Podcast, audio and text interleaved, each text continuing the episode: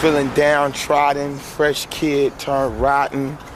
You know, that like that type of thing. Like, you know, I can't believe how naive that I've gotten over the years. Seems like I'm getting dumber. Reminiscing to a time when I was younger with a hunger.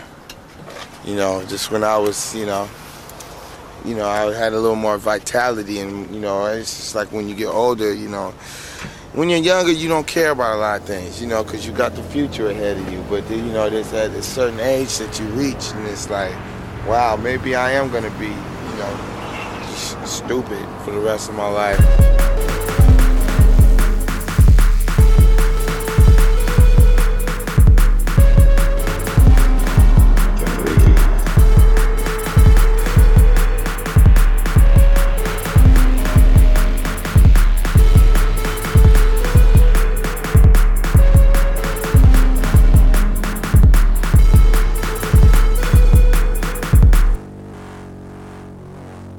Everybody. Welcome to Generation Lost, the show about movies with Bryn. and Jeremy. And today we are talking about stuff, Movies. specifically movies, but But really, actually, a lot of what we're going to be talking about today would uh, stretch the definition of movie. as you know, dear listener, if you've been listening to this show for a while, we have a, a loose definition of what movies are. yes, Generally, anything that isn't a stilly is a movie. is a movie.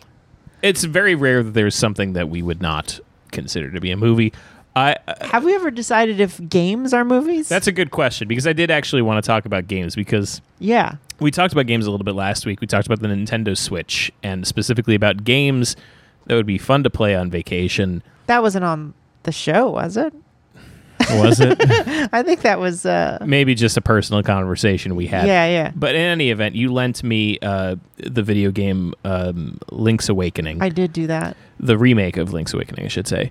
Uh, and I have to tell you, I I have in the past, I've um, I've talked very badly about like shared universe stuff, and like I've made fun of like the Marvel tendency Oh, sure, to yeah. just like go bananas over. For example, in the new um, in the new trailer for the Doctor Strange movie, there's a part Oh, where yeah. um, what's her name, Wanda, shows up, and from WandaVision. Oh, the Scarlet Witch. I guess, yeah. Uh, but there's a scene that very clearly is just like him being like Wanda, and like the you know the, the camera goes to her, and you're supposed to be like, oh my Her. god, Wanda is in the Doctor Strange movie, and you're supposed to love that, right? And and you know I've always kind of like rolled my eyes at that a little bit. Of course. Uh, but I have to tell you the the the the the soy face that I made when Mario. uh, when when you see the little when when what the first time you do the side scrolling element of this game and uh, and you see little mushroom dudes and I literally made the like the pointing The- the- face yeah. at at my wife and I was like look you have to see and she looked at it and she's like like Mario and I was like like Mario It's Mario. they put Mario stuff in here yeah, Chain Chomp is in it. it's a shared universe.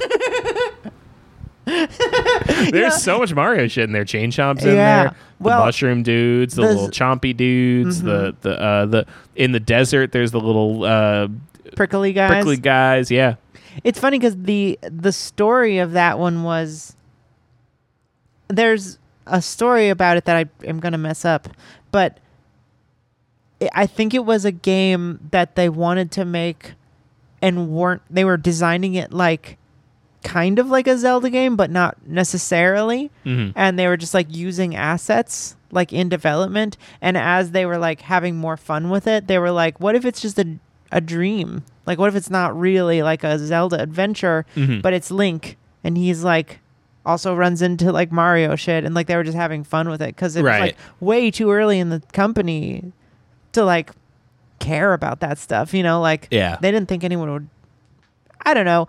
Like Super Mario Brothers and you know the NES was a big hit and the the the the Game Boy, you know, obviously later they revolutionized the entire but yeah, it's not. It's not really how we were thinking about games back then. right. It's Right, like, like you these have to be these properties and these have to be this. And also and you weren't thinking of like, uh, like you weren't thinking of like if you saw those, you'd be like, oh, like Mario, but you wouldn't be like, oh, they're characters from Mario. You know, like I don't think that that's how people thought about It's these just things. assets. Yeah, Yeah, yeah. They were just like, oh hey, it's kind of like Mario because they made the fucking game. yeah, it's like if you saw, it, it would be as if you saw the same trees and you were like, ooh, if anything, you might like if you're a critic and you actually paid attention to games that back then, you might be like, this is a little lazy. but I don't know if that existed back then. I don't know, like, I mean, they, Nintendo Power existed, but that was like a commercial. Like that was just a magazine they Right. made to like advertise their own games. yeah, I But, don't, like, I don't think that. Games criticism was a very I think that was a gl- twinkling in like some nerds' eyes. Yeah. uh, even then, but there was a probably like because computer games had existed a little before yeah, Nintendo did. So it's like but like I'm I keep thinking about in the um the Tim Rogers uh Pac-Man video the way that he talks about the Star Wars video game that he got and how like him and his brother it's like the first video game they ever really played. Yeah, and how when they first played it they didn't really acknowledge it as anything in particular that was different from a toy. And how it was a toy. and and how to them like the idea of playing a Star Wars video game was like cool but like not as interesting as playing with Star Wars toys where you could you know add your own shit to it and whatever Yeah, and, and I guess it, it really changed the way that I thought about early video games and remembering the way that I, you know, interacted with early NES games as being not they're not like little worlds the way that we think of video games in now. Like you didn't get Right. immersed in a game the way that you do now. Like it's funny because I know exactly what you mean, but like I did. Mhm. Like for me, I was like four or five years old. I was five years old when I got my Genesis. Uh-huh. When that Genesis like was under the Christmas tree, and I was just like, I was mesmerized by games in a way that I like movies even didn't have like a hold on me. But I guess like Genesis even is a little late, like because Yeah, I mean we after. we got a Genesis later than it came out. Like my timeline of video games is weird because like you know my mom was a single mom and she was buying whatever she could get for cheaper. So like we got an N64 like really early on, but she won it in a raffle. But like we Oh, had the cool. we had the NES for a really long time before we got a Genesis, and like it was you know now i'm realizing like years after it had been a new thing so we were playing all these games and to us they're like brand new but like Yeah. uh like but i'm remembering the way that like i would have thought of like duck hunt or super mario brothers which were the two games that we had and i, I don't think that i was like immersed in the world of super mario brothers to the degree that like if i saw stuff from super mario brothers in link's awakening i would have been like whoa like Yeah, this is a shared world they're in. These take place in the same place because I wouldn't have thought of it's not. Super Mario Brothers as taking place somewhere. you know what I mean? yeah, no, totally. That like because they're like he's not a character. Yeah. He's not Like- a character. This isn't a world. It's before like the Mario cartoon or the Mm-hmm. movie. Like they weren't even merchandising it like that. There's no story. yes, exactly. But for he's me- not Italian yet. yeah, he's just a He guy. means nothing to me. yeah, but for me, like I would, you could put like I didn't have an NES, I, but I would remember like anytime I would go to one of my cousins or friends' house that had one, I'm just like, you couldn't take me away from it. yeah. Um, it was my favorite toy. Yeah. But that's Um, what I mean is it's like it's but that's the way you were playing with it. So Yeah. like I was it wasn't until like as a toy. I'm trying to think of like the first game that I like.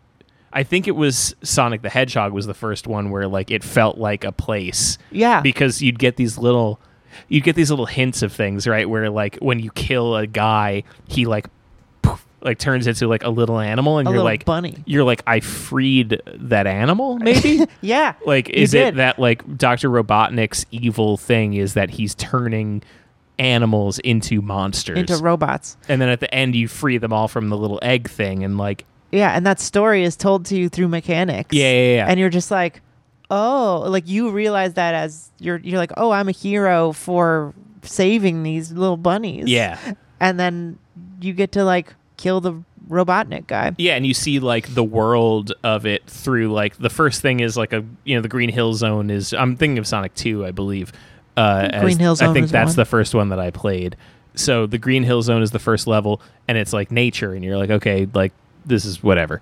And but then the second level is the chemical zone. Yeah. And you're like, oh, because like the first time you see Robotnik, he's in his like weird little like you know dick machine uh, Yeah, with the like the, robo with the spike on the front um, that he's penetrating you with. Oh yeah. Uh, and then in the second is. level, you see the chemical zone, and you're like, this is like his factory that he makes his little dick machines in. uh And then I don't remember anything from there. There's like a casino, I the believe. casino, yeah, and then Um, the like big flying plane. Man, Sonic Two is an incredible game. Incredible game, but you get little hints of like what the what the world has been perverted into by Robotnik. Yeah. Uh, so story wise, yeah, Link Awakening was like before that stuff. It's Mhm. like very early on. How, wait, how many Tim videos have you watched? I've watched all of them. Oh my God. yeah. Uh, have we talked about that? No, well, we talked about it when you watched it, but I've watched all of them. I now. know, but that's crazy Um, because it does that thing where you're like, I'm not gonna watch this guy talk about video games. I know, for especially because I haven't played any of the games he's talking about. I, I don't know anything about like uh, that. This is what's weird about him and and this type of video, right? Is that like obviously I've played Pac Man. I played the original Final Fantasy VII. I haven't played the remake, but I like listen to him haven't talk about the remake, and I'm like fascinated by the way he's talking about it and the way that he's like spinning this sort of yarn about these things is much more interesting to me than the games themselves. yeah, you know, So you like, watch all 11 hours of that Cyberpunk review because I did too. Uh, no, I haven't watched all 11 hours of it, but I did watch like the way that he recommended Yeah. to watch it. Um, Pick two and then go to the end. yeah, I mean, that's still like probably four hours. it's four or five hours. Yeah. But I watched all of it. these th- yeah these things are like insanely long, but really fucking good. And, They're and, so and good. Just like I'm glad you like it because it's like I when I first saw it, I was like really on the fence of like, is this guy insufferable Mhm. or is he joking and in a way that is tolerable and fun? And I, I- came down obviously on watching. 20, I don't even 20 think that he's. I don't think he's either. I really honestly think that he's just a really smart guy who's like, who's like thinking about games in a way that like nobody else really is, and like talking about games in a way Mhm. that nobody else is. And like honestly, what's really cool about it for me is that like he's like inspired me to write again. Dude, I like I- have started writing again for the first time in like ages. I I could not I can't explain to you how inspiring those videos were to me. Yeah. Like it's like, oh, you can I can do stuff and it's like he if you just like he has this way of not by encouraging you at Mhm. all.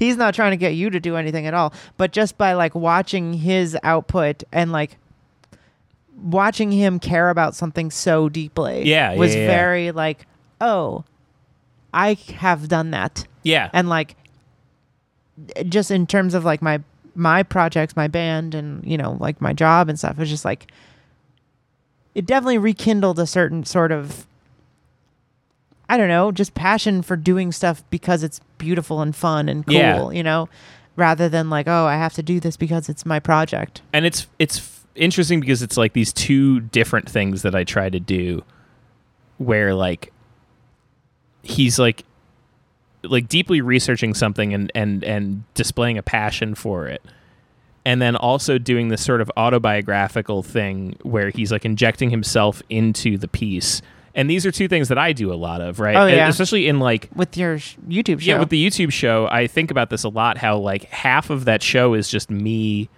Like uh, the actual products that I'm making is all about like research and and and you know applying that research to Uh-huh. a visual medium.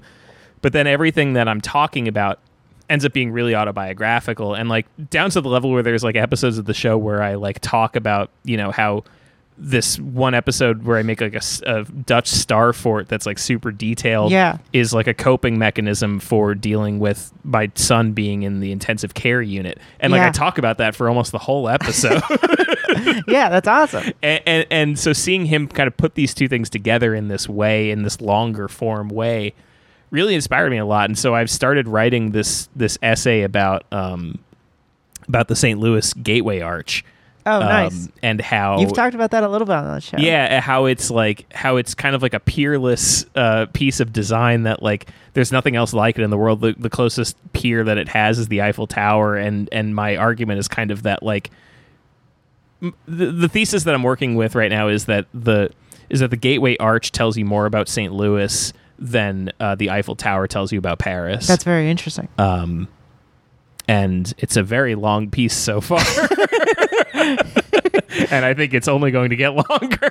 That's great. I can't wait to watch it. yeah, I'm very excited. No, I mean, uh, yeah, I mean that's I don't know if it's going to be a video or if it's going to be just like an essay An that I actual publish, essay. but like we'll see. We'll see what makes Or- sense. I'm trying to or- gather read it. I'm trying to gather footage to see if there's enough to, to like fill all of it of what? of just like the arch and like the the stuff that I'm talking about in like Oh, you design don't and wanna be in whatever. it? I mean, I might be in it, but it's not going to be all me. Sure, yeah. Um, it's tough. There's just not a lot of like free use footage, and I don't want to go to St. Louis to just film the arch. oh, I say. um, Yeah, yeah, you could wait.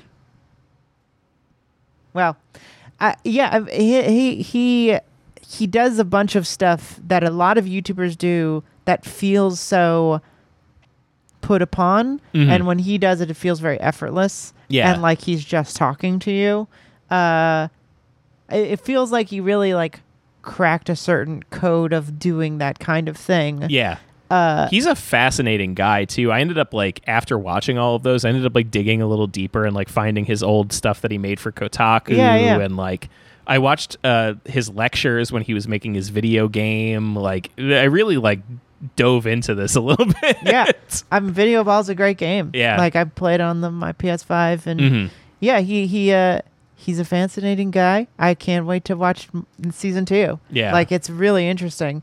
Yeah, watch Action Button reviews. Uh, if we haven't we haven't actually mentioned what it's called. He's his name is Tim Rogers. His, his name is Tim Rogers, but you won't find it that way. No, it's It's action, Action button, Button. on YouTube. Um, and that's you know it's funny because I think Tim is really s- smart in his in his approach to video games. Um,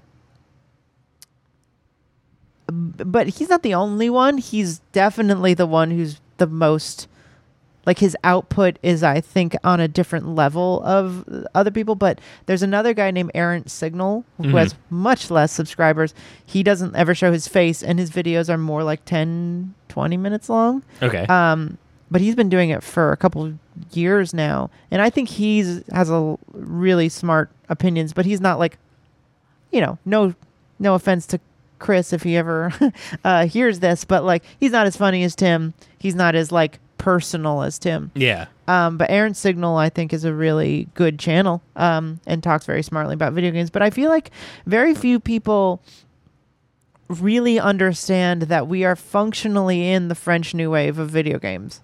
Like Mhm. we're we're in like the we are at like the first pinnacle of like 60s 70s film but for video games you know like we had the shitty like man with a movie camera of with of pong you know Right, and right, right. like shitty like games like that and then like the weird you know 30s and like blockbuster attempts of the 19 you know the 80s NES stuff you know Casablanca and sh- shit and now we're hitting like this artistic pinnacle I think Mhm. in the 20s here um that I can really only compare to like the 60s and 70s of film of just like people are really starting to understand and and it's similarly because of technology you know like you can have like some sad single person in a room make a full game and it's Yeah. like it can have like really good mechanics really good graphics you know like three people art coding you know music and that's it and like they'll just make the best game of the year right. um and and i don't you know it's fascinating to people don't really talk about it Mhm. like people peop you know games are now mainstream but like we've had the last decade of like from games and now elden ring comes out next week elden ring will come out in five days Yeah. uh, uh, if you're listening to this now um, you know these huge things that are basically like going to change the entire industry and the art form yeah. and that's really cool, I think. And that's kind of sad that movies are sort of like feel like they need a kick in the ass, whereas games are sort of like just skyrocketing in terms of Yeah, it's interesting too because it's like it, it seems like the the equivalent of Hollywood blockbusters in in gaming, the AAA, you know, big releases and whatever. It seems like more and more people are like rejecting those. Like just thinking about Cyberpunk and like I know that there's there's all Yeah. sorts of you know other aspects to the cyberpunk thing. Like I I know very little about it, but as I understand it, like a big part of it is that it just like it kind of just was broken and not really done. Yeah. But additionally, it just seems like people overall are like when these big games come out, there's more criticism than there is joy. Mm-hmm. The things that I hear way more about are these smaller games that are like like Hollow Knight and shit like that, where like yeah. Undertale. that's what people uh, are super passionate and talking about more than like you know cyberpunk and whatever. Red Dead Redemption. Re- GTA. well, Red Dead was different. Red Dead was like a cultural moment. It feels like everybody was just like immersed in Red Dead for a couple of minutes. yeah. Um, Um, but Call of Duty, like it just feels like people are like, yeah, I heard nothing. I heard about the Reagan thing, and then I heard nothing else about that game. yeah. And that was a couple of years ago. There's another one that's actually pretty good. Mhm. I would say uh, the Call of Duty Vanguard. Uh, they do a really interesting little like story thing uh, where your first mission you play as some nameless guy who dies. You Mhm. die, and then the rest of the game is like the rest of the characters remembering you and telling each other your their story, and then you play as each character. So you go to Italy and you play like a, a guy resist in the resistance against the fascists in Italy, and then you go to the Soviet Union and you play as a sniper girl who's like uh, in the Battle of Stalingrad, and it's like you just play these like flashbacks. and who are you? You're each of those characters. No, I mean like you, your character that they're remembering. No, you're not. You don't have a character besides that. You're just like though you're like each different character. It's really weird. But it's a guy died, and these people are all remembering. yeah, the first the first guy was I guess you and you die and then yeah, yeah. So that's what I mean. Is who's that guy? he's just like some American like guy who cause they're like a they're like an intelligence team that's put together by like uh the the ally powers Mhm. and they're like trying to go get some reconnaissance stuff and they're like on a train Okay, going to do it and then like or they're actually they're in a jail at the first part but he's like fighting fascists in Italy, but then he's also in. in no those are those are different people so you're playing you're playing different stories Oh, I was I was seeing it as like each mission of the game or whatever is like somebody else's memory of the same guy. Oh no no no! Each mission of the game is a different person's backstory, Oh, and okay. those that team is like being explained. Got it. Uh, it's really interesting. Uh, it's pretty short, but Mhm. it's a really good. I was pretty pretty good game. I haven't played a Call of Duty since I was like in high school, Yeah. and I just like picked it up because I was like, I want to play the Battle of Stalingrad, and it's sick. Nice. it's really nice. Uh, but you know, no one cares about it. Um, but yeah, I think games are in a really weird and interesting position right now. So it's it's Yeah. fun to hear them. it's it's it's there's like one thing that needs to happen which is like pushing past this like gamer culture right and and it feels like we're kind of finally getting We're get- past we're it getting now there. we're really close like it's the thing that happened with like the the gamergate thing was like as much a pushback against like you know feminism and whatever a, as it was a pushback against this idea of video games as art right it's Mm. it, it's pushback against the idea that video games should be analyzed and the idea that video games should be treated the way that we treat literally every other piece of art Right. and Which I never really understood as like a position. Mhm. uh, and I feel like those people are like more and more becoming just like not knowing how to even ex- express what they're saying. Yeah, it's literally like 90% of YouTube now is video game analysis. Yeah. Like everything is video game analysis now. And, and it used to be like the the battle cry of the of the Gamergate guy was like these are my escape. This is just what I do to like turn off. I want a slaughter and fucking machine. Yeah. Uh, A- which was itself a, a it was always bullshit and Right, uh, whether or not they knew it was bullshit it was always bullshit like now it's like you play a video game with the idea of like what's my take on this game now? Like what's my what's my opinion of it? Like it, it's very interesting to see games finally kind of like reaching this this moment. Yeah, and and you know the From games I feel like really changed what a real gamer meant. Mhm. because now it wasn't about like do you play like can you sh- you know 360 no scope somebody in Halo or Call of Duty or something. Now it was like, do you understand how to play Dark Souls? Mhm. And like, if you don't, like, you, now there's like this new thing you can sort of like hold over people, and that hasn't really gone away. Like, there is this sort of like elitism still, but it's like, of course there is. Um, but I think it's interesting how like you have to understand that stories need to be told mechanically, lore needs to be explored mechanically, like the actual experience of inputting and playing and like having different verbs that you can do within the game like that like knowing that sort of criticism like is makes you a quote unquote real gamer now. Right, yeah, and yeah, that's yeah, totally. a, big shift I think. Mhm. Um and coming from like the production end of it like games now seem to have a much more keen understanding of like you don't just have to like like the game can't only be fun you know it Yeah, can't yeah. only be it has to tell you or make you feel something yeah, yeah. that you couldn't have Whether got it doesn't have movie. to tell a story necessarily no but it has to have a a vibe, an immersive vibe, right?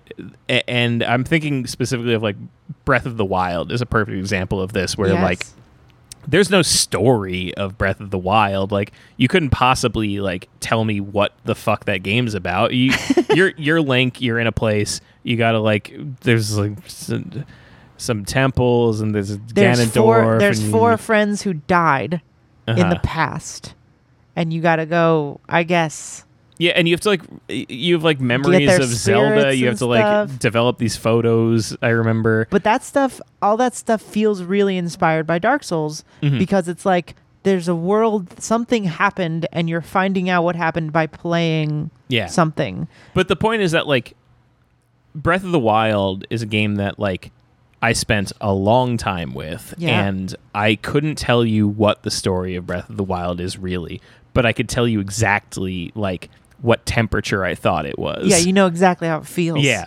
yeah because it's it's a you know the story is sort of loose because it's not about telling a movie Yeah. because this is this is exactly what I'm saying is that like in the 30s and 20s and 40s there was this sense in movies where it was like we tell books or we're we're we're top hat Mhm. we're song and dance and make you laugh and knock them down vaudeville Yeah. and then somewhere along the line they figured out no it's not about any of those things it's we can make you feel something completely different Mhm. with like showing you something and that was like a there was this big moment where people were like oh we can make you fucking cry by showing you two things with music Yes. and it and that I feel like FromSoftware and along with a lot of indie games and a lot of other stuff but that happened in the tw- at the end of the 2010s where everyone realized like we can do something way more emotionally like poignant and intellectually stimulating Yeah. without even like trying to be a movie and so people don't really care about the what i consider like the you know the top hat the uh the Gene Kelly of of video games, which was Right. like big guys with guns, and it looks like a movie. You know, like it's a World War II movie. Uh, we don't have to do that anymore. You Yeah. can do something much more personal, Mhm. um, and it's great. I love being alive for this. yeah, it's it's it's great. And to to circle it back to kind of like where this started is like talking about Breath of the Wild and the way that like I can't tell you like I don't even know if I could tell you like what the game mechanics really are of it. like I remember like swords break and whatever. Swords break. Uh, you got a glider. Yeah, you gotta like uh you gotta, gotta fight s- guys. you and solve the whatever, dungeons. Like yeah, but I don't remember the dungeons at all. But like The elephants. but but the world is so immersive and Yeah. and to to circle it back like super mario brothers like i couldn't tell you what temperature that world is i couldn't tell you like Sure. what does it feel like in the mushroom kingdom it doesn't mean anything right it's Yeah. games weren't that back then Yeah, my friend Austin calls that seeing the wireframe. mm-hmm. like you can like the strings you know like with with mario it's all wireframe it's Yeah. all just like moving the dot that is shaped like a guy over and like avoiding the other dots that are shaped Mhm. like turtles or whatever and the further out we get now you like are unable to see those wires you know like breath Yeah. of the wild is not the first maybe not the first zelda game where you can't but like the one where you absolutely are like this is this isn't just mechanics. This Yeah. is like so, a lot of things in symphony making me feel like I'm exploring. Yeah, I think it's the first Zelda game that does that.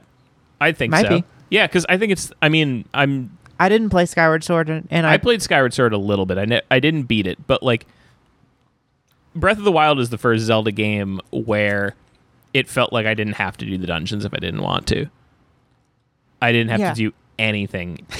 like, I I had a friend who played it and uh, went exploring the world right away. You know, just uh, fucked off from the from the main a plot and was just like, well, let's go look around, right? And he found the That's awesome. the, the fishing village. And literally, like, I checked in with him like a, a month later, and he was like, "Yeah, I, I haven't left the fishing village. I'm just like vibing here, just like fishing and hanging out." like, literally, didn't even like go visit the other towns again or anything like that. He just chilled in the fishing village and just fished. that's wild. and just like I like fishing now. Yeah, The Hyrule Castle can wait. Yeah, it's like the people who play in like Red Dead Redemption 2, where like you Oh, just yeah, I get into made the all the poker. clothes. you're you're just the poker guy. You just hang out in the poker place, and that's all you do. Is it got a good poker? It's okay. I didn't get to I didn't get to the poker. It's not special. It's not like you know, like I mean, if it's good, you're playing poker, you know, But against an playing- AI, but it's not AI. like a. a it's not like uh, like LA Noire where like you're seeing their faces and you're seeing their tells or anything like that. You're just playing poker. Like, Oh, yeah. But it's just it's just the vibe of it. I guess is Yeah. enough to be like this is sick. This is all I, I like do. that that exists. That is generally not for me. It's funny because last week I showed Jeremy the Matrix uh, video game for the PS5. It's a Oh, demo yeah. of just a city that you can fly Oh. around in. the best. what a, I I'm still thinking about it. Uh, it- and it's funny because I was like, I turned it on. I played the little cutscene where you can be Neo and shoot some people, and then it cuts to this, and then it's like, okay, we're done with the mission. Mm. Check out the city. I flew around and I was like, let's get to the tallest building, and then I was like, all right, and I turned it off. Um, because there's nothing more to do in my, you know, because I kind of think of video games that Mm. way. Jeremy turns it on and he's just like, well, I have to not do this or I'll be here all night. Yeah, I literally I had to put the controller down and leave because I was so I everything. I was looking at everything. I was like Yeah. I was looking at like the way that the reflection on the street looked. I was like individual rooms and individual buildings. uh yeah, trying to like see where the highways lead, like what they designed the exits to look like. the Yeah. roundabouts, Uh-huh. the the U turns. Yeah, and like my brain doesn't exactly work that way. Yeah. But I I like that those there's games for you that are like getting like people are starting to understand that you can just do that Mhm. and that's a game and people want it. Yeah. Or even better is when your game has that, but also has stuff for you. Right. And that's what's great about the you know about the Breath of the Wild, the the Red Dead Redemption Two. Like these games are and, and Cyberpunk after it's patched apparently. maybe I don't know. To some degree, uh, City Skylines is kind of like this too, where Right. like I I always describe it as being like five games in one game, where like it has something for every type of person who plays this game, and and different people play it completely different ways, and like yeah, Red Dead is like that too, yeah.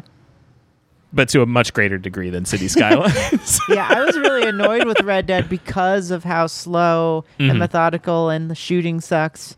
Uh, the shooting does suck big time. and I was like, "What is the point of this game?" I, I think I said on on YouTube, I said that it was um, Barbie's Dream Ranch for boys. yes, you know I- that's exactly what it is, though. That's the Uh, point. yeah, and I realized that later that I was like, "That's fine if that's what you want. Yeah. If you want to just like be a guy who has a beard and you know hunts bears and that's all it is, like." or whatever. Like or whatever you just want to like hang out in the one town where you just like you like go get a bath. You know, Yeah. like the fact that you can just go get a bath is really nice. Um, w- one I'm last like, thing where- is uh, a similar sort of thing to this uh, that I just remembered was I, I uh, there's a skateboarding uh, podcast that I listen to called the Nine Club, and um, there's an episode they did a video game channel for a little while. It didn't really work out Okay. but they did one where they're playing Grand Theft Auto, uh, the newest one, where it's like a really nice recreation of LA. And they're just like Oh yeah, five. Yeah. they're just going around looking for famous skate spots. Oh, and just like hanging out at them and being like, "Oh yeah, like this is where like so and so did this," and like, Oh, that's cool. and they're talking about like how you skate it, and they're talking about the experience of skating it, just like hanging out in the space. Yeah, So interesting. that's really interesting. Yeah, I mean it's weird because there's a whole thing with like the metaverse now, Mhm. and like it's interesting to see who's having like visceral reactions to the concept of like a virtual space. yeah, Because I mean it's it's all bad because it's like it's bad because it's Facebook, and it's bad because the purpose of it is to monetize this experience. I mean, it's also bad because you know even places like Fortnite and uh, VR chat and like spaces that are designed to be all, you know, functionally like places to hang out. So I was reading, I was talking with uh, Chris. Like, there's uh, it was an article where like Zoomers hang out in Fortnite Mhm. in a way that we hung out in the mall Yeah, yeah. And there's a knee jerk reaction from people our age who are just like, well, that's not real. And and I'm I'm sort of fair, I'm a little bit sympathetic to it and it's I'm like a little bit sympathetic to it, but I'm also like I hung out in like fucking chat rooms. Like I, Right. I am no Yeah. stranger to this idea. Like uh, there was when we were kids, there was the Palace chat, which was like a Oh, chat yeah. room that Oh. was like you had like a vi- like a visual element to it that like sucked, but like it, it was that was the idea of Yeah. it. Like I'm not, you know, I'm not against it. Uh, but I think it's interesting because it's like one of the reasons we that it that they are hanging out is because the world is so bad. Mhm. Like uh, this country doesn't have like communal spaces to hang out really. sure. Uh, and I think that's bad. But like, I don't have a knee jerk reaction against hanging out in a digital world. Like, that would be cool. Yeah. Even when there was communal spaces, I thought it would be cool. Like, and now it exists, and it's like kind of, you know, we're getting there. Yeah. Uh, the metaverse has its own problems, but like the idea of hanging out in digital space is not weird to me at all. no, I think it's okay. Uh, but I, I think that's very exciting too. Ex- very interesting. Mhm. Uh, and I'm, I'm excited to see where it goes uh, and how it affects games in general. yeah. Um, But, But anyway, this is not a podcast about video games. It isn't. It's about movies, but I think that we're sort of leaning towards at least sort of calling them movies sometimes. I'm going to say that they're better than movies. I- oh yeah. I mean, Uh, they're getting there. I think a really great movie can be its own thing, and it's just the problem is that people aren't the people who are very creative. There are less and less of them focusing on movies. Like Mhm. younger kids want to make games. It seems like Yeah. Very. It doesn't seem like a lot of kids are. On the whole, like being like, I'm going to be a big film director. no, and if they are getting into making movies, they're making like YouTube and TikTok and like Oh yeah. you know, they're making small film. Oh, real quick. I know we don't really have much time, but I also wanted to shout out to someone. All of this uh, is very related to a channel I just found that has like 800 subscribers uh, called the Video Game Archaeologist. Mhm. And it's like an ec- archaeol. I think he's either a graduate or something, but he's he's literally an archaeologist, and he has a vid- he has just videos where he like wa- he goes through Dark Souls and like analyzes the spaces Mhm. and like this is how he he would like interpret if it was an archaeological dig you know what i mean of like okay well they designed these spaces to be like this place has been things. I mean dark souls is just so rich with this that he's able to go be like this isn't a church that is now abandoned. It's a space that was lots of things over the centuries. Mhm. and so you can sort of gather these things. This was a church that was abandoned that became a market that was abandoned that became a asylum That's and so up my alley. it's so sick and he just goes through each individual area and is like this is it just Dark Souls or is there other I think there's too? other pl- other games. Nice. Um, and he, I, I think he's sort of new. Uh, he also has a video that reminded me a lot of the Action Button reviews. It's like a half an hour long. That is about Undertale and uh, the death of his brother. Mhm. That's really sad. Uh, um, but I, he doesn't have like he has like 800 subscribers. So I highly recommend checking out the Video Game Archaeologist. Um, and that's what I watched that week. nice. Uh, so, So- let's get into the movie we watched. we watched this week we watched a uh, short documentary feature that is hard to pin down what year it is because on like IMDb it says 2003. The album is 2004, I believe. Uh, and then at the end of the actual video presentation, it's copyright 2000. So Huh. extremely not clear when this came out. Uh, but it is a it's a short documentary feature called "What's Up, Fat Lip." It is directed by Spike Jonze. Spike Jonze. and it is about the uh, the rapper Fat Lip from the uh, seminal early '90s uh, uh, hip hop group, uh, The Pharcyde, and it's about him kind of maybe trying to do a comeback, maybe just making an album. But they're they're filming the music video for his single "What's Up, Fat Lip," and these are sort of little interviews and and moments that are happening uh, in between shooting scenes. Right. It's immediately sort of uh very Spike Jonesy. Yeah, Like in earlier Spike Jonze.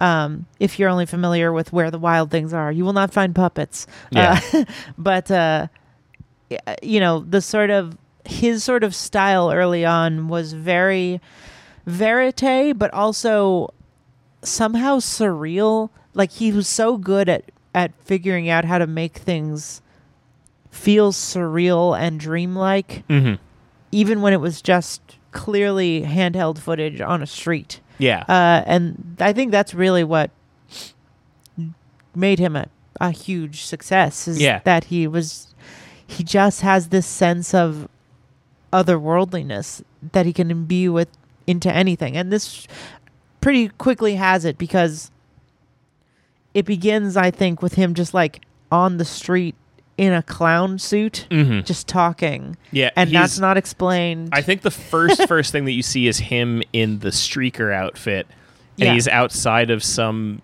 uh, some nightclub. Just he's acting like he's like a like a, A homeless guy, like a mentally yeah. ill homeless guy, just screaming at people. uh, I was in this motherfucker V I P. My God, just saying it over and over and over again. Just the same exact thing. Yeah. in the same cadence Very convincing homeless over and over again. And then he just like gets back in the car and just like smiles and laughs. Uh, yeah, and then it'll do things like, like formally, it will um, do things like he'll be telling a story, and then it will cut to another location, another outfit, Mhm. but it sounds like it's the same story. Like Yeah. there's no really well edited in that way. right, and that's that's a very Spike Jonze thing of like making it feel jarring and strange, but also like you're talking to your friend. Yeah. Um, and so it's got that going for it. Um, most of the stories he's telling are pretty standard. It's a, Mhm. other than that, I would say this is a pretty straightforward. Fat Lip telling a little bit of his history. You Yeah. know, being like, this is what I was into as a kid. I mean, it's all sort of cut up Yeah. It's a, wildly. it's a unique perspective in some ways because of his like washed upness right. and like this sort of idea of like all these great things are in my past and like my future is pretty bleak and like I don't really have a lot going for me going forward from here. It, it's it's got a really sad tone, but then it also has this sort of I, I don't know like something I noticed this time watching because I've seen this a few times. uh Uh-huh. something I noticed this time watching it is that like there's a very specific choice to make one of the last things that he says, if not the last thing he says in the movie. I believe it's the last thing he says is like he's talking about how like the money is drying up. And he's like, the He's like- money's money's fucking running out for me, man. And like I, I haven't had to get a real job yet, but like it's coming and I can feel it's coming. And you know, I got fucking kids. I got six kids that I gotta feed and like it's you know the the money's fucking gonna be gone soon and like they then it's cuts to them in the car and you just hear spike just be like you have six kids and he's like nah and so you're sub- I- it feels like it's an intentional choice to put that as the closing thing of Yeah. him being like no I was I was joking Yeah. for you to then kind of look back on the whole movie and Like, be like how much of how this of is this was real? real how Yeah, much yeah. of this was serious and how much of this is just you fucking around right, because he's a goofy guy. Yeah. he's a weird sort of nerd who you know made a lot of bad choices in his life, and you learn a lot about this guy in thirty minutes. Um, he, like I said, you learn about his sort of upbringing and like what he was interested in. Like he was like just listening to De La Soul like it was a movie. yeah Um, was the other one he liked? De La Soul and well, he talks about Biggie and how like I guess Biggie, like it was a Godfather. but this is sort of later like there's like this f- nice like early bit where he's talking about like how he, him and his friends like would go out dancing and they like have coordinated dances that they do and he's talking about the music that they listen to and like one of the names he shouts out is uh, Kraftwerk which is Oh, an yeah. interesting uh, uh, influence for like 90s hip hop well, it's Pharcyde. They're weird. they're weird for sure but like uh, i i've always like been very intrigued by i guess i should talk about my history with this movie Yo, yeah. because this say is an what interesting you- this is an interesting thing uh so i first saw this movie in an intro to film class in college in this was in the syllabus in the curriculum this is the first movie we watched this is the um, first. this is the first like, movie we watched. Intro to film. Yeah. What's up, Fat Lip? What's up, Fat Lip? Kicking it off. and this was in a class that also included um, the general.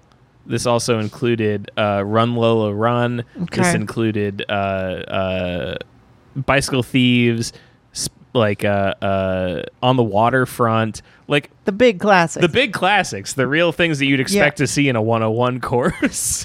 and What's Up, Fat Lip is on there. And I wonder if it was like, this is what you could do. Like we're starting off of like even you you're not gonna have as much money mhm. as Marlon Brando. You know, all of these people we're gonna watch, but like. These are the themes we're going to talk about and things that you could feasibly do, and this is Yeah. why this guy has a good eye and has, you know, spent zero dollars on this except, you know, having access to a washed-up rapper. Right. So my experience of it was I was I went to the first day of the class, uh, and then I went to the lecture. So it, it- the way it worked was it would be like one day of the week we're in the lecture hall watching a movie. One day of the week we're in the classroom talking about. It'd be like the next day or a day or two later. day or two later, whatever. Like uh, I think it was on a Tuesday Friday schedule, if I'm not mistaken. So it would be Tuesday you watch the movie, Friday you're in class. Um, and so the first day of the school year was on a Friday. So I was there, and he was talking about what the class was going to be, and he introduced this, and I have a memory of him introducing this and being like, "Does anybody remember The Pharcyde?" And all these kids just being like, "No, not really." And he's like, "Well, it's a documentary about the guy from The Pharcyde." Um, so we're gonna be watching that uh, you know on Tuesday, and then we go in on Tuesday, we watch it, and I'm like, oh, sick! It's like nice and short, so I'm fucking out of here.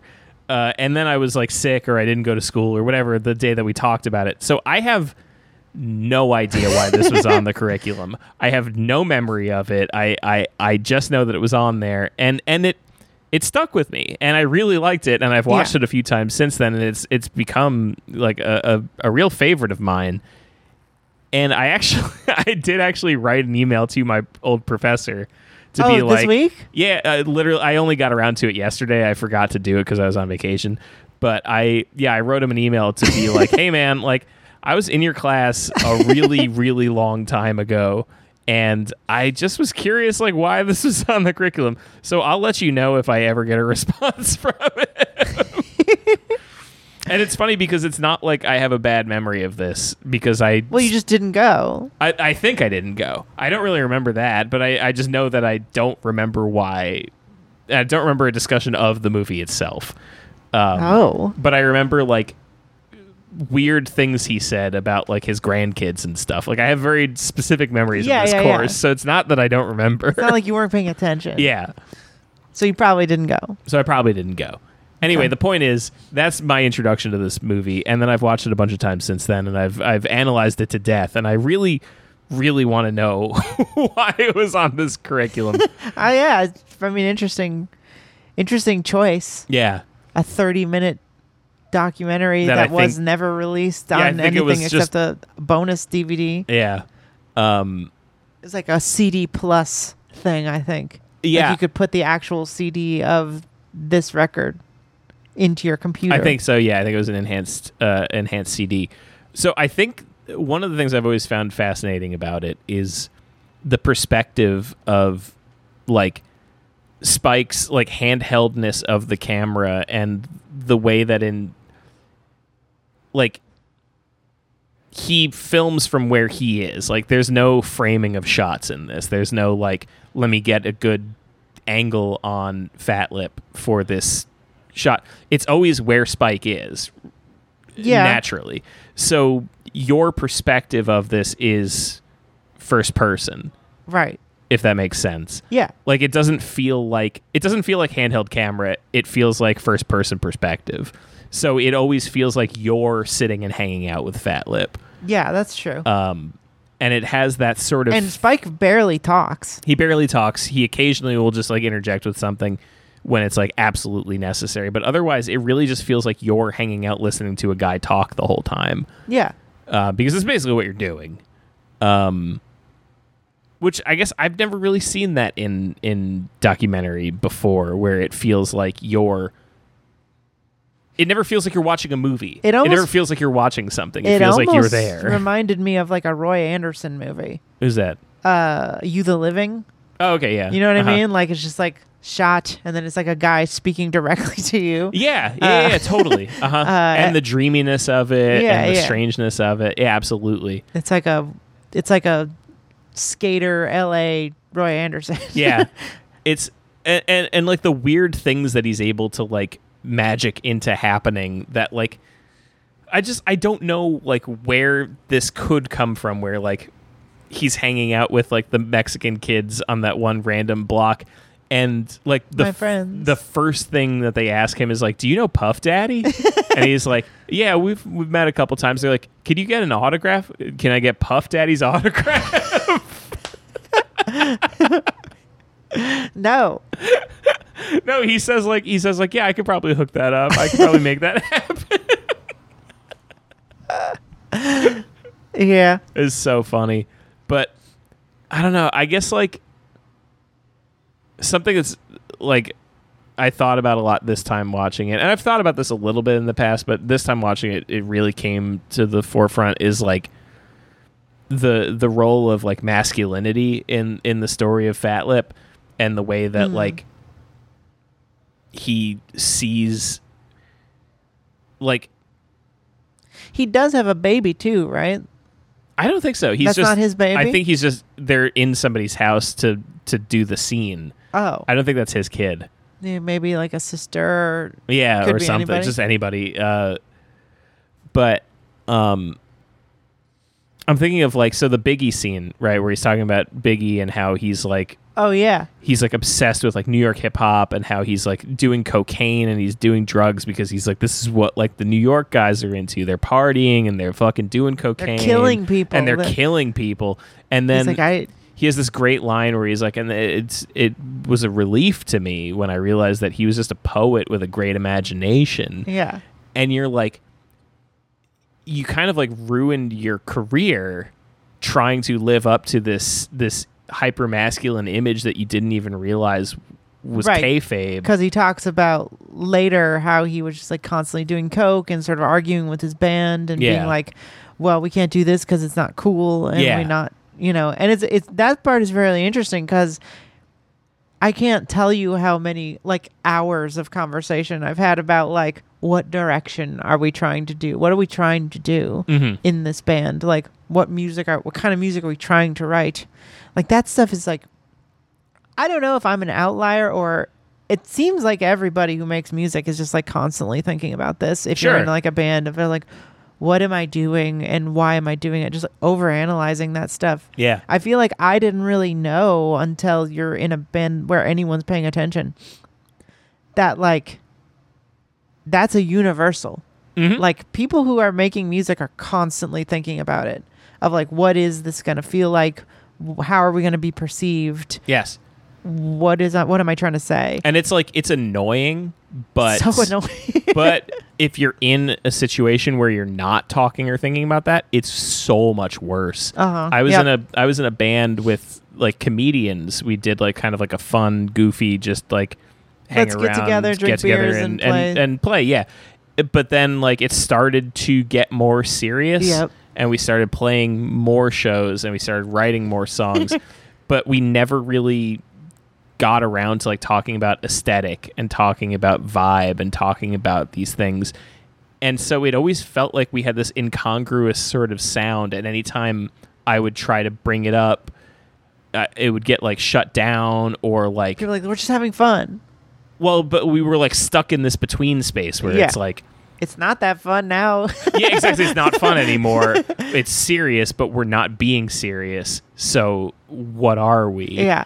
Like w- we're stuck in this like you know if it's going to be a just for fun band then i just want it to be for fun. If it's going to be a serious play shows band we need to be cooler than this. Yeah, like this is not working. Right. Or or at least have or, or we need to be like a very serious fun band because you can be real big fish or something. You can be like Mm-hmm. sure we're but the real band. big fish has a perspective real big fish has a consistent sound That's what the I'm saying. The problem with my You can- band was that we didn't have a consistent aesthetic and you see those bands in every fucking city in Mm-hmm. all of America of just like we have a fucking party rock anthem and we have like the ballad that this guy wanted to do and Yeah, we, yeah, you yeah. know and it's funny like when when when Stay Inside first started playing like that was absolutely how our shows were we like Mhm. I had written something on the bass and then like Bartiz had songs he'd written before uh you know the band had started that were sort of more kind of like he sounds now and then it would be like more emo stuff that we'd written together and it was like what is what is this? like it was all nice but it was like it didn't really cohere in any sort of way and you have to really think about like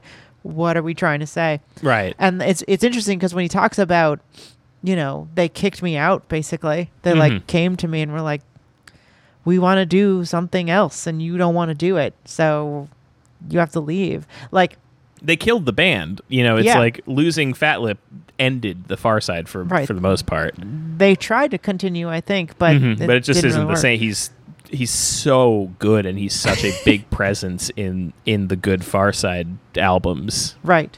And and I don't know how this record performed, but uh you know, I not great. The single did pretty well, but like I think otherwise not great.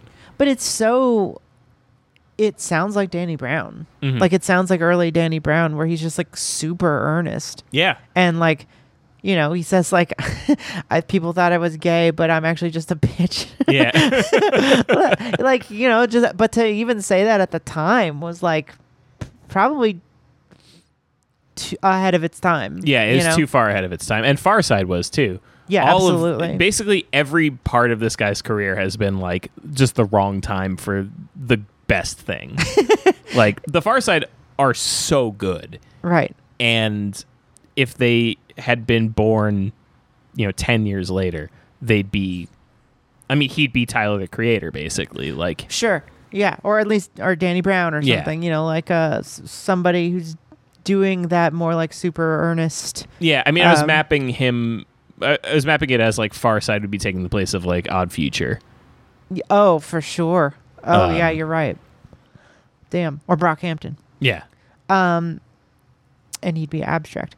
Um yeah, so it's a really interesting look into his life. And then it ends with this really long, really uncomfortable story about having sex with a trans woman Yes. and then beating her up, I guess, or punching her in the face. well, so it's like it's it's the story of his verse in the Pharcyde song "Oh Shit." Yeah, yeah, um, and he does he does end up like doing the verse also, but he tells this story yeah about um, it's it's an interesting way to tell the story I think because it's like there's the cool guy version of it where he's just like yeah like I like met this trans woman and she like tried to trick me and so I beat her ass up. But he tells the whole story in like great detail where he's like yeah.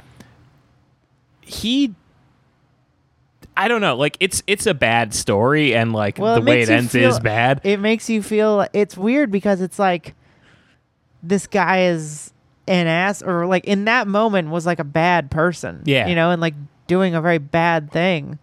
Uh and he but he feels bad about it kind of. he feels bad And about he, it like- but also like he the thing that i find so interesting in that story and i don't know that it really speaks to anything greater than just an interesting thing to see somebody talk about but like the first part of that story where he's like yeah and like she was so hot and like i brought her around all my friends and i was like yeah like i got this hot girl and like taking Yeah, her yeah, to the yeah. beach we're like hanging out and like he he really liked her Right. you know that's the interesting part of it is that like it almost feels like the the thing that he feels the most betrayed by is how much he liked her and then He feels like he's he's worried he's gay now.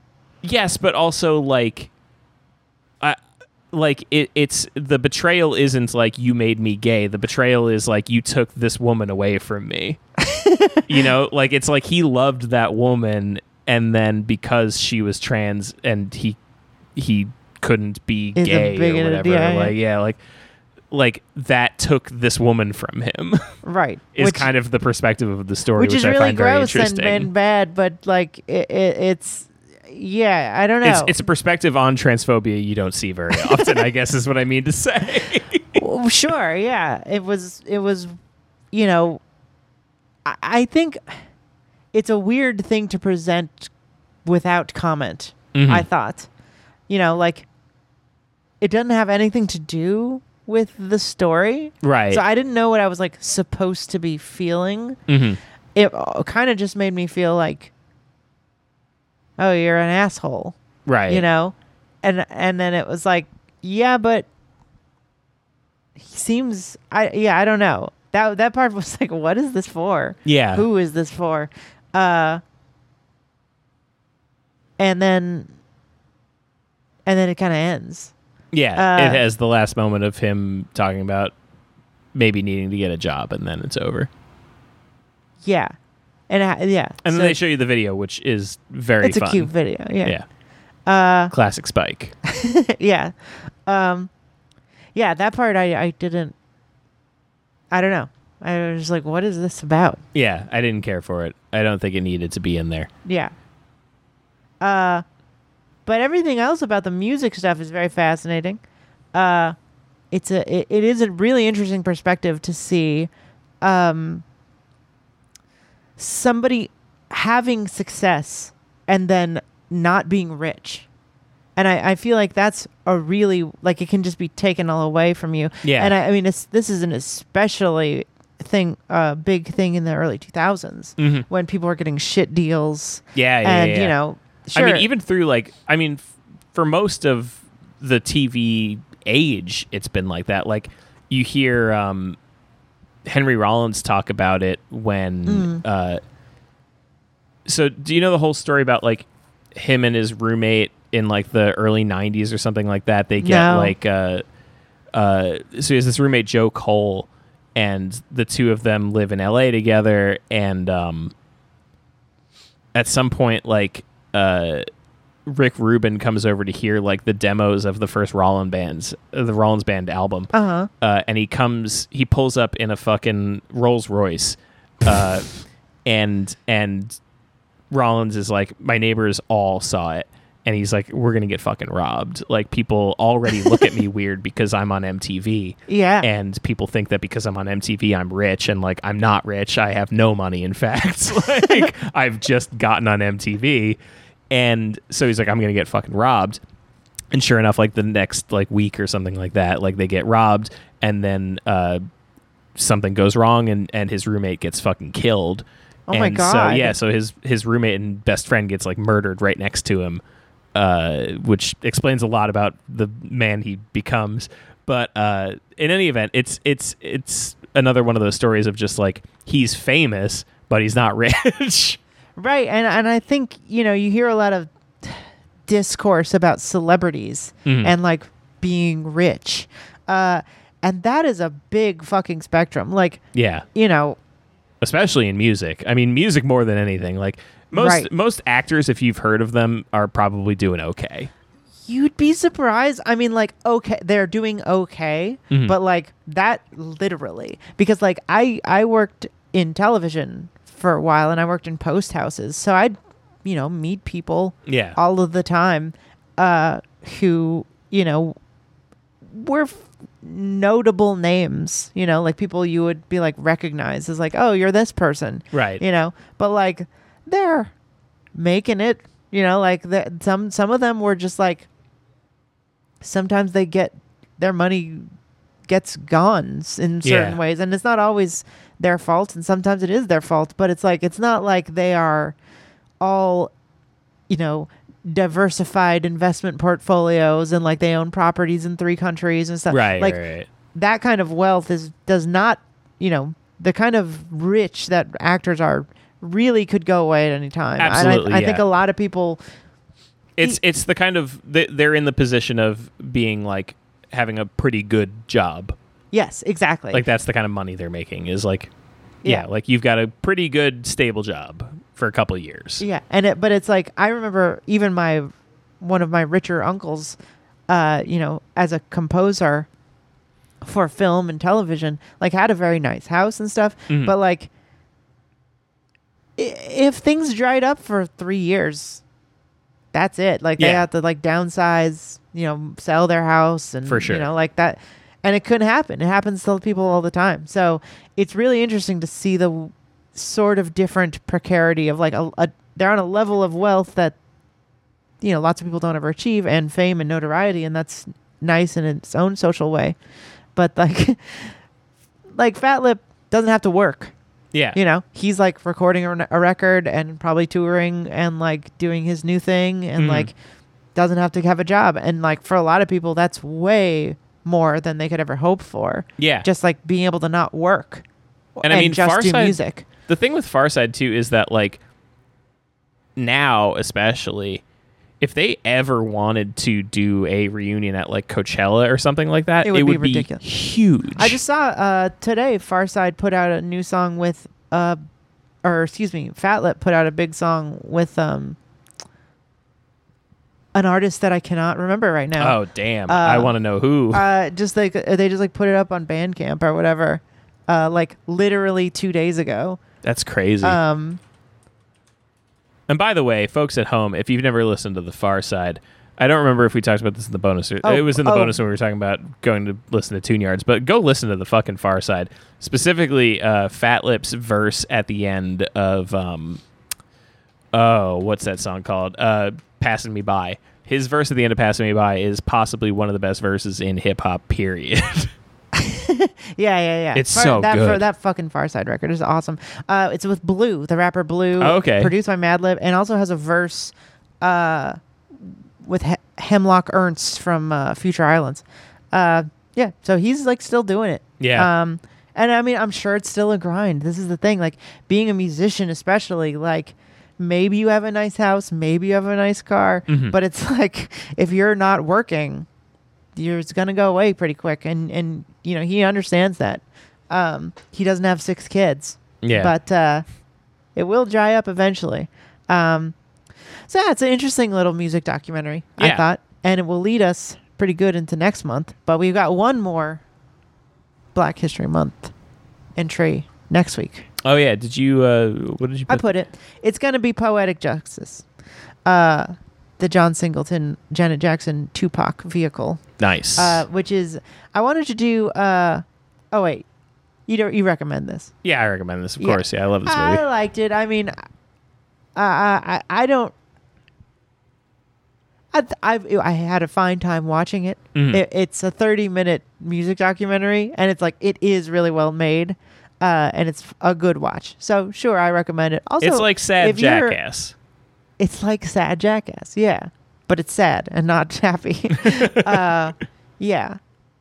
Uh yeah and watch out for the weird ace ventura level like Yeah, the- the transphobia. very transphobic ending. uh, yeah. i can imagine a lot of people not feeling comfortable with that story.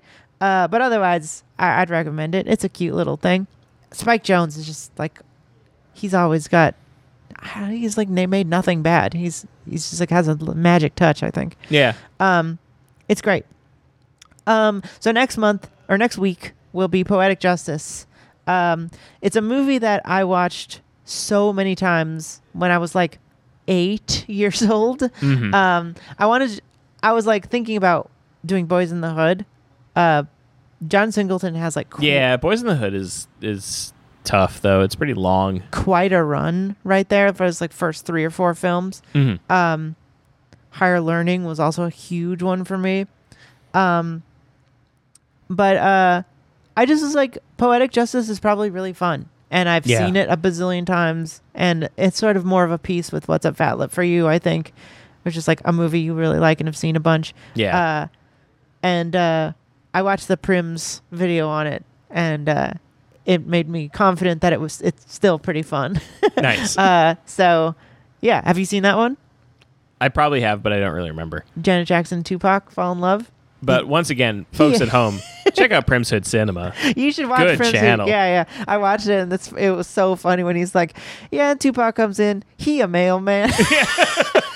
He's so fucking funny, man. Did you watch the one on Hustle and Flow? yes. How he keeps saying like he being a lemon lame.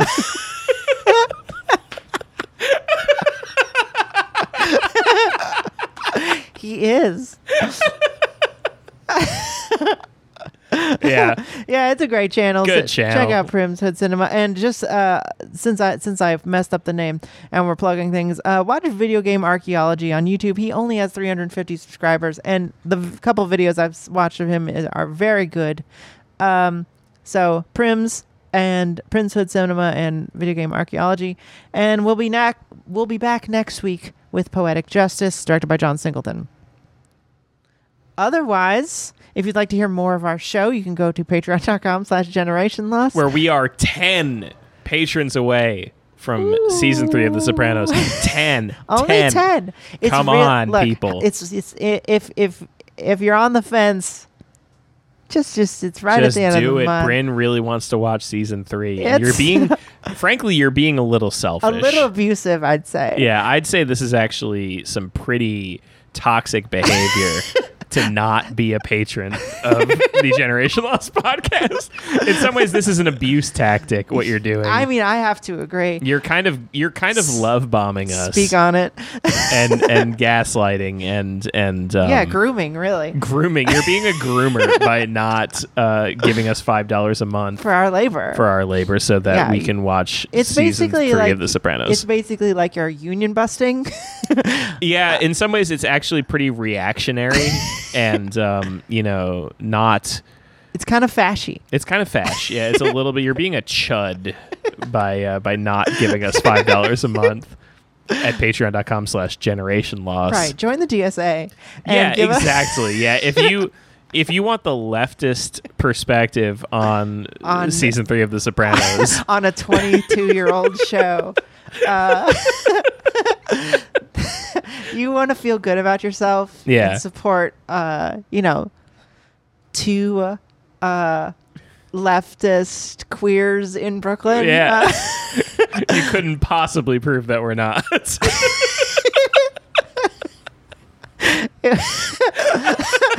yeah, you will find nothing on our social medias to the contrary. how could you possibly how could you possibly have such proof? Yeah, go to generation uh, patreon.com slash generation loss and give us five dollars and we will do an episode on season three of The Sopranos. yes. And then it's only 25 more each season from there. yeah. Uh, so uh, check that out, and you'll get a bonus episode every week. This week we did the Super Bowl recap trailers, yeah. Trailer recap, we talked about trailers. And we have a lot of fun with it. yeah. Um, good trailers good trailers, good episode. Uh, so you'll get that, and you know, movie news, topics, all t- all kinds of good stuff. Uh, also Discord, where you can uh, watch the movie that we're going to talk about on Monday on Yeah. Sunday. And um, other than that, we'll see you next we'll time. see you next time Bye. Downtrodden, fresh kid turned rotten. I can't believe how naive that I've gotten. Over the years, seems like I'm getting dumber. Reminiscent to a time when I was younger with a hunker.